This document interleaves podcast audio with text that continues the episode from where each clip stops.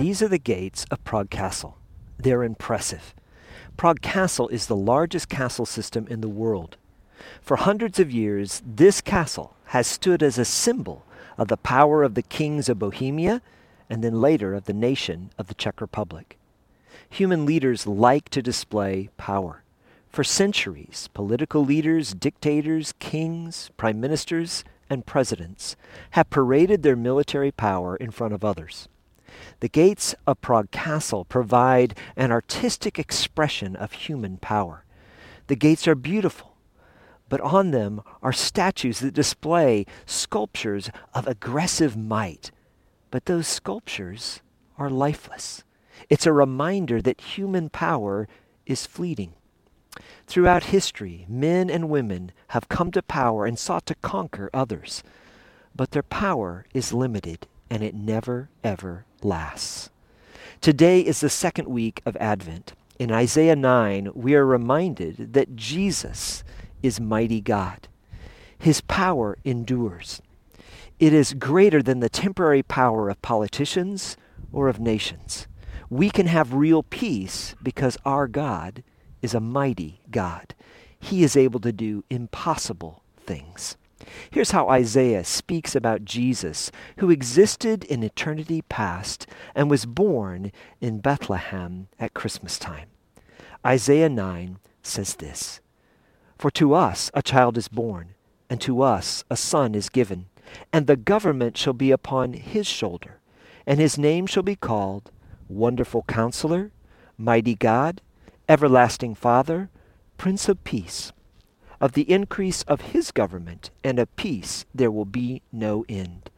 On the throne of David and over his kingdom to establish it and to uphold it with justice and with righteousness from this time forth forevermore.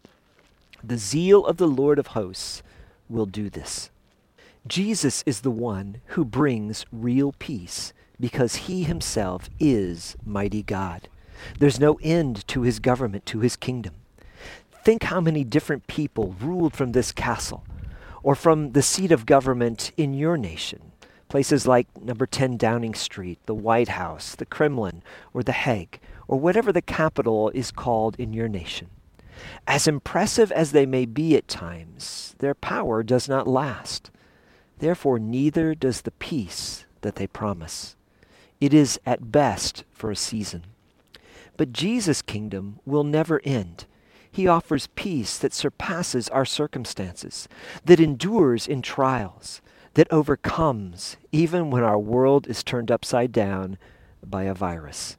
He is the mighty God, and the increase of His government, of His kingdom, and of His peace will never, ever end. Today we're going to look at one of the most beautiful passages in all of Scripture. It is Mary's song, sometimes called the Magnificat because of its translation into Latin. It's found in Luke chapter 1. Mary writes a song that expresses the greatness of our mighty God. It is filled with praise, with prophecy, and with a message for each and every one of us. If you have your Bibles, I want you to open to Luke chapter 1, starting at verse 39, and read along as we explore the mighty God whose kingdom will not end, Jesus Christ.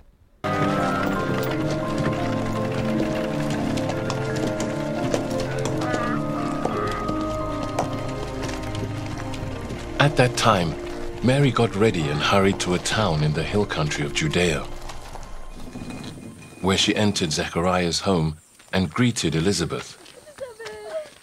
When Elizabeth heard Mary's greeting, the baby leaped in her womb, and Elizabeth was filled with the Holy Spirit. In a loud voice, she exclaimed, Blessed are you among women, and blessed is the child you will bear.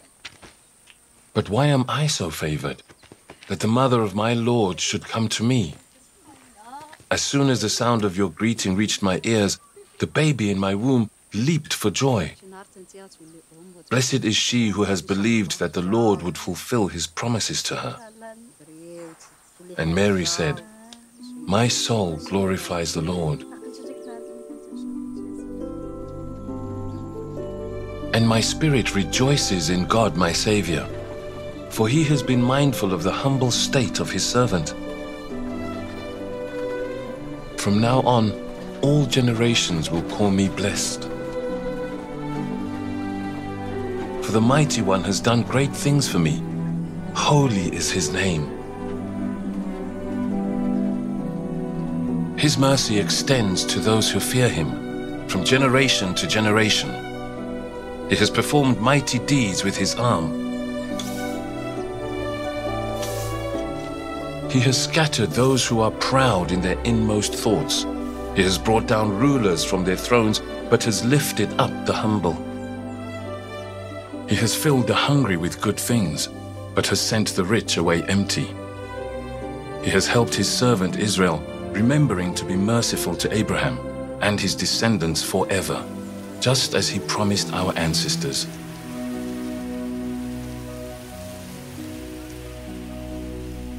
Mary stayed with Elizabeth for about three months and then returned home.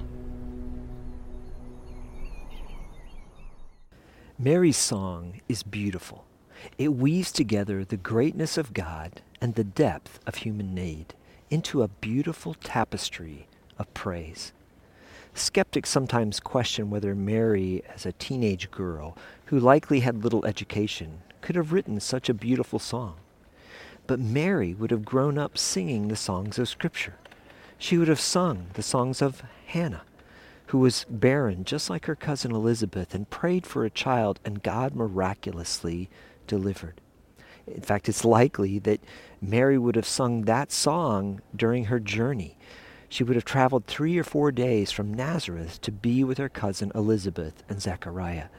That song had to be on her heart after the angel had told her that her cousin, who was in her old age, would bear a child. Mary would have known and sung the song of Deborah, and she would have certainly sung the Psalms. Every phrase in Mary's beautiful song is reflected elsewhere in Scripture. It's evidence that Mary's heart was saturated with the Bible, especially the songs of the Bible, which is a great reminder to all of us why musical worship is so important. We take songs with us. Oftentimes, you'll remember a song far longer than you'll remember a sermon.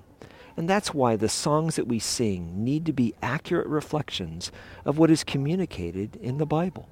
They need to be theologically sound as well as something that speaks to our heart. Because you'll take that song with you. So it needs to be accurate. Mary would have sung the songs of the Old Testament at every feast, at every festival, and each week in the synagogue. Mary would have known these songs, and they permeated her heart. She quotes or alludes to verses from Genesis, Deuteronomy, 1st and 2nd Samuel, Ezekiel, Micah, Habakkuk, and Zephaniah. Mary knew the scriptures, and it comes out in this incredible song.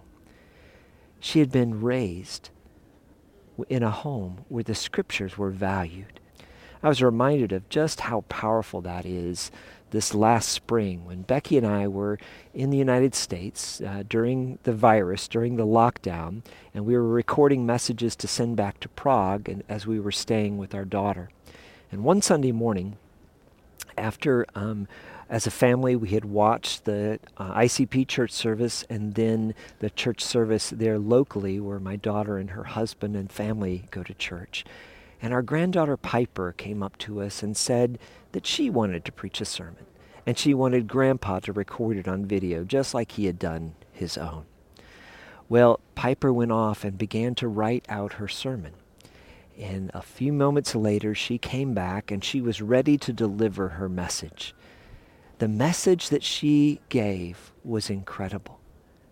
She went through all the story of the gospel. She went through Jesus' birth, Jesus' life, Jesus' death, burial, and resurrection. She even had Lord's Supper for us that she had prepared. She wanted us to experience what the scriptures teach about the gospel, about the good news of Jesus. Well, after this amazing sermon, and Becky and I were just completely stunned by how beautiful it was we asked Piper for a copy of her manuscript that she had written out. When we got the piece of paper that she had written, the only word that you could read on there was her name, Piper. You see, Piper was only six years old, and everything else written on the piece of paper was simply scribbles. But the gospel was written in her heart.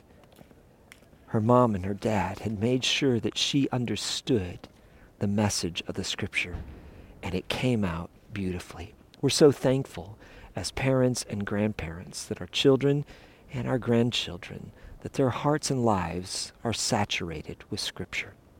Mary was able to write this amazing song because her heart and her life was filled with God's word. Mary's praise gives instruction to us as well. You see, Mary's song is a picture of true worship.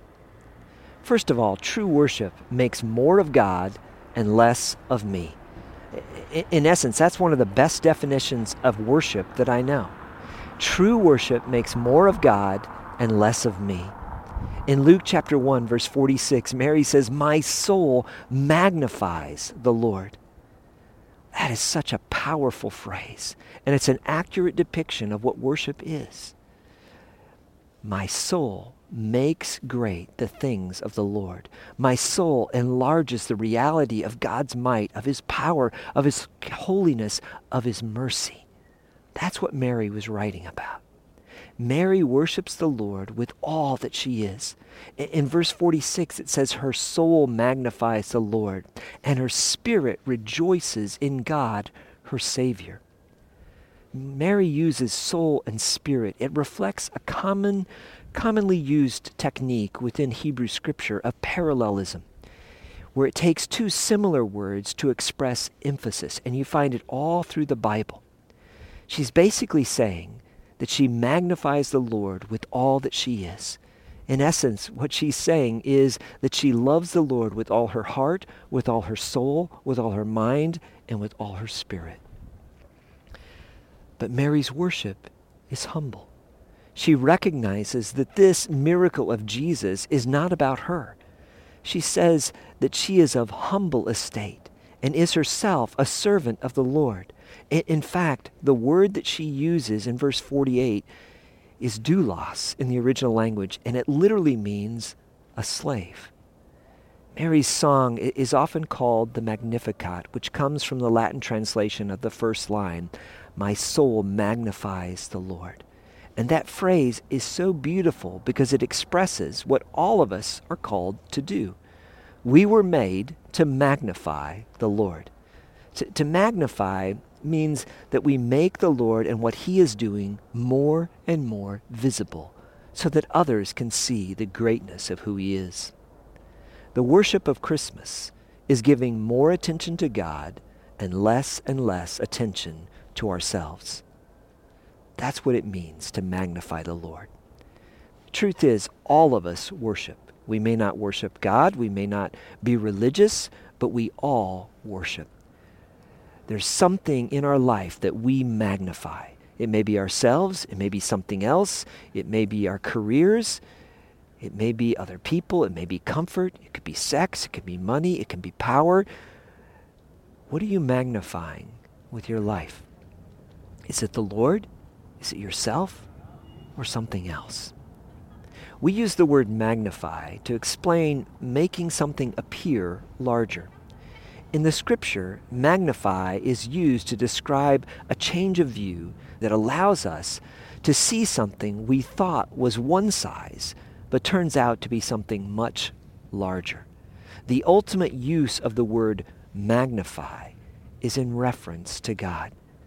Mary was saying that she suddenly recognized that God is so much bigger, so much greater than she ever could have imagined and it's dawned on her in a brand new way. My soul magnifies the Lord. There are three kinds of magnification that we use. Uh, the first one is a magnifying mirror. Now, when we look into a mirror and it's magnifying, it, it shows us more and more of ourselves. And that's an example of self worship and the danger of self worship. The second kind of magnifying is a magnifying glass or a microscope. And what that does is it takes something small and it makes it appear larger than it is. That's, in, in a sense, an, uh, an example of false worship.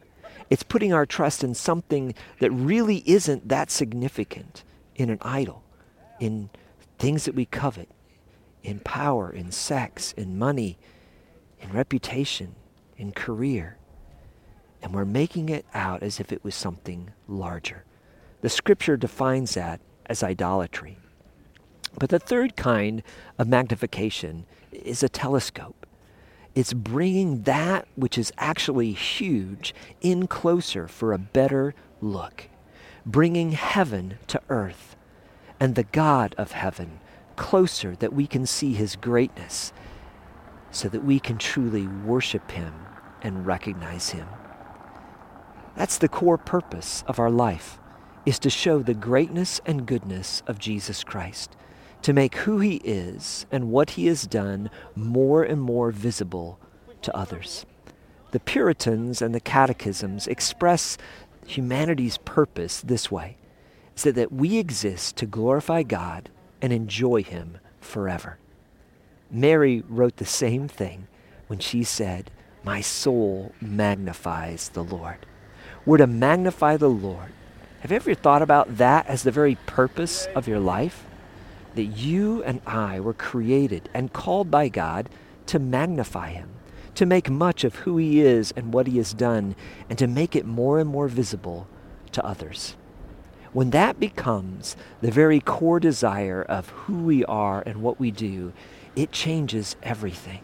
It gives us a whole different reason to live, and it gives, a per- gives us a perspective to walk through life's journeys, both the trials and the joys, with our focus not set on ourselves, not set on our circumstances, but on the great, mighty God, Jesus Himself. God has chosen and called you to reveal His heart, to reveal His good news to others. Does your character magnify the Lord? Does your love for others magnify the Lord? Does it make him more and more visible to others? Or do they see more and more of ourselves? Luke chapter 1, verse 46, Mary says, My soul magnifies the Lord, and my spirit rejoices in God, my Savior. Now, notice Mary herself tells us she needed a Savior. She needed God to rescue her from her sin. There was a myth that grew up around Mary that she was immaculately conceived and sinless throughout her life. But her very own words tell us otherwise. She confesses her need for a Savior. Verse 48 goes on and says, For he has looked on the humble estate of his servant. For behold, from now on all generations will call me blessed. By using the phrase humble estate, she acknowledges that neither she nor her people could do anything to bring about the deliverance that they needed, the rescue from sin. In the heart, Mary was like Hannah of old, who humbly cast herself upon God as the only one who could help her. Here we are again brought face to face with the principle that Christ comes to those who recognize their need to those who are humble, to those who are willing to lower themselves and cast all their care upon the Lord, exactly as Mary did. Mary knew the mighty God had done great things for her. Mary is indeed blessed. God had a specific mission and purpose for her life to fulfill. She was given the responsibility of caring for Jesus until he reached adulthood but she was an ordinary woman. But Mary does have a great t- deal to teach us about worship. Let's go back to her song and see some more. First of all, Mary praised the Lord for what he had done for her personally. She says in verse 48, All generations will call me blessed. She would not be the one who conferred blessings, but the one who would be blessed for her role that she was chosen to do as part of God's larger plan for blessing all who trust in him. Secondly, she praised the Lord for his mercy on those who fear him in every generation. He puts down the proud and the mighty, and he exalts and lifts up the lowly and the hungry. Finally, we see that she magnified the Lord for his faithfulness to Israel in keeping the promises that he had made to Abraham and to his descendants. Mary saw herself as part of a much bigger story, God's story, and his work amongst Israel and all who would trust in Jesus as Savior amongst the church. Part of worship is personal. What God has done for us. That's part of what we do when we sing, when we pray, when we're still. But also, it is a community of worship. We join in with the lives of others. We connect with them as part of a legacy of faith, a family of faith. That's why corporate worship is so very important. Even though right now we're separated and we're isolated, we can still worship together online. And when the doors open back up, that we're able to be together, it will make our communal worship so much sweeter. Also, true worship is three dimensional. It magnifies the power, character, and love of God. Mary sings of three divine perfections in God His power, His perfect character or His holiness, and His incredible mercy or His love. She says, For He who is mighty has done great things for me, and holy is His name, and His mercy is for those who fear Him from generation to generation. She begins with power, the mighty God. That's the depth of worship. Mary praised God for his power, that he was able to do the impossible. He has done a great thing. He who is mighty has done great things for me. The power of God was on display in her life for all to see, for all who would look and see what God had done. True worship relied on the fact that we are powerless to save ourselves. We are dependent upon God, and that God is incredibly good. In love, He chose to come and rescue you and me from ourselves. The second focus that she magnifies is God's perfection. She says, Holy is His name. This is the height of worship. Mary worshiped God for His character. Uh, the word holy means to be set apart. And often in reference to God, we say that He is holy, holy, holy. He is set apart from everything He has created, from every person, from every creature. He alone is God. His character is perfect. It reflects the goodness of God, that His goodness, His character is worthy of our praise for all time. Thirdly, she magnifies his mercy, his mercy for those who fear him, who trust him from generation to generation. Praising God for his mercy is the breadth or width of worship. Mary exalted God for his love, for his kindness, for his mercy to those who fear him. And she said the arms of God had reached out to all people. True worship also not only involves magnifying the Lord for his power, for his character, and for his love. True worship involves a community of believers that join together. When she talks about being worshiping the Lord from generation to generation, she's talking about the church. And Mary sees her part of a much larger group of people, a member of the family of God she recognized that she is directly related to generations past of faith, not because of her bloodline, but because of her faith. And also, she's part of a bigger story that's yet to be seen of the many who will place their trust in Jesus Christ. You see, worship is never about us.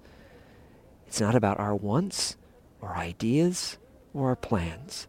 It's always about God's story and the plan which includes other people from every tribe, every tongue, every nation, united together through faith in Jesus Christ. When we are, excuse me, when we love one another as Christ has loved us, we magnify the Lord. And that's why love is the great commandment, because it's the evidence that our faith in God is real. What is more, is God provided Mary with a community of believers when she needed it the most. Think about it. In, in Nazareth, Mary would have been isolated. She would have been shamed. No one would have believed her story of how an angel appeared to her, and that is how she became pregnant. No one except for Elizabeth and Zechariah. God sent Mary to their home, a several day journey away, in order to strengthen Mary's faith and to prepare her for what was to come. You see, all of us need community. We need one another. We need other believers. We need the church. Mary needed Elizabeth and Zechariah. She had to have a connection with people who had a common faith, who believed that God really did do great things. She magnified the Lord because of his power, his perfection, and because of his love. He provided a family, a community of believers to strengthen her. My soul does magnify the Lord. What a beautiful, beautiful song. What does your soul magnify? Think about that this week. Ask the Lord to show you what you are magnifying with your life, with your resources, with your relationships. Are you magnifying the Lord with all that you are? Well, uh, last week I-, I talked to you about a gift that we could give back to the Lord. And I said that my deep prayer is that I will bring joy to the Lord's heart and a smile to his face. And so I use that simple little word, smile, to, to uh, focus in on a gift that we can give back to the Lord. How we can bring a smile to his face and joy to his heart. I used the S of smile to talk about stillness. The scripture says, Be still and know that I am God. Stillness is a choice. We have to slow down and stop and focus on who God really is, to listen to what He says, to think about what He is doing, to take our minds off of ourselves and off of our circumstances and simply be in His presence. That's the first thing that we can give to the Lord. The M of smile is to meditate on His Word. This is what Mary shows us so beautifully. She had listened to God's message, to God's word, to God's songs, and it saturated all that she was. So that when she sings a song, it is filled with the scripture she had meditated on all of her life. Take time to be in God's word, to allow it to become a part of who you are. The I of smile is intercession. You see, remember, worship makes more of God and less of me. And worship is accomplished by those who are humble. And that means that we choose to focus on God and on others more than on ourselves. So when we intercede, when we pray for others, we enter into a state of humility. We take our eyes off of ourselves, off of our circumstances, and look towards God and the needs of others.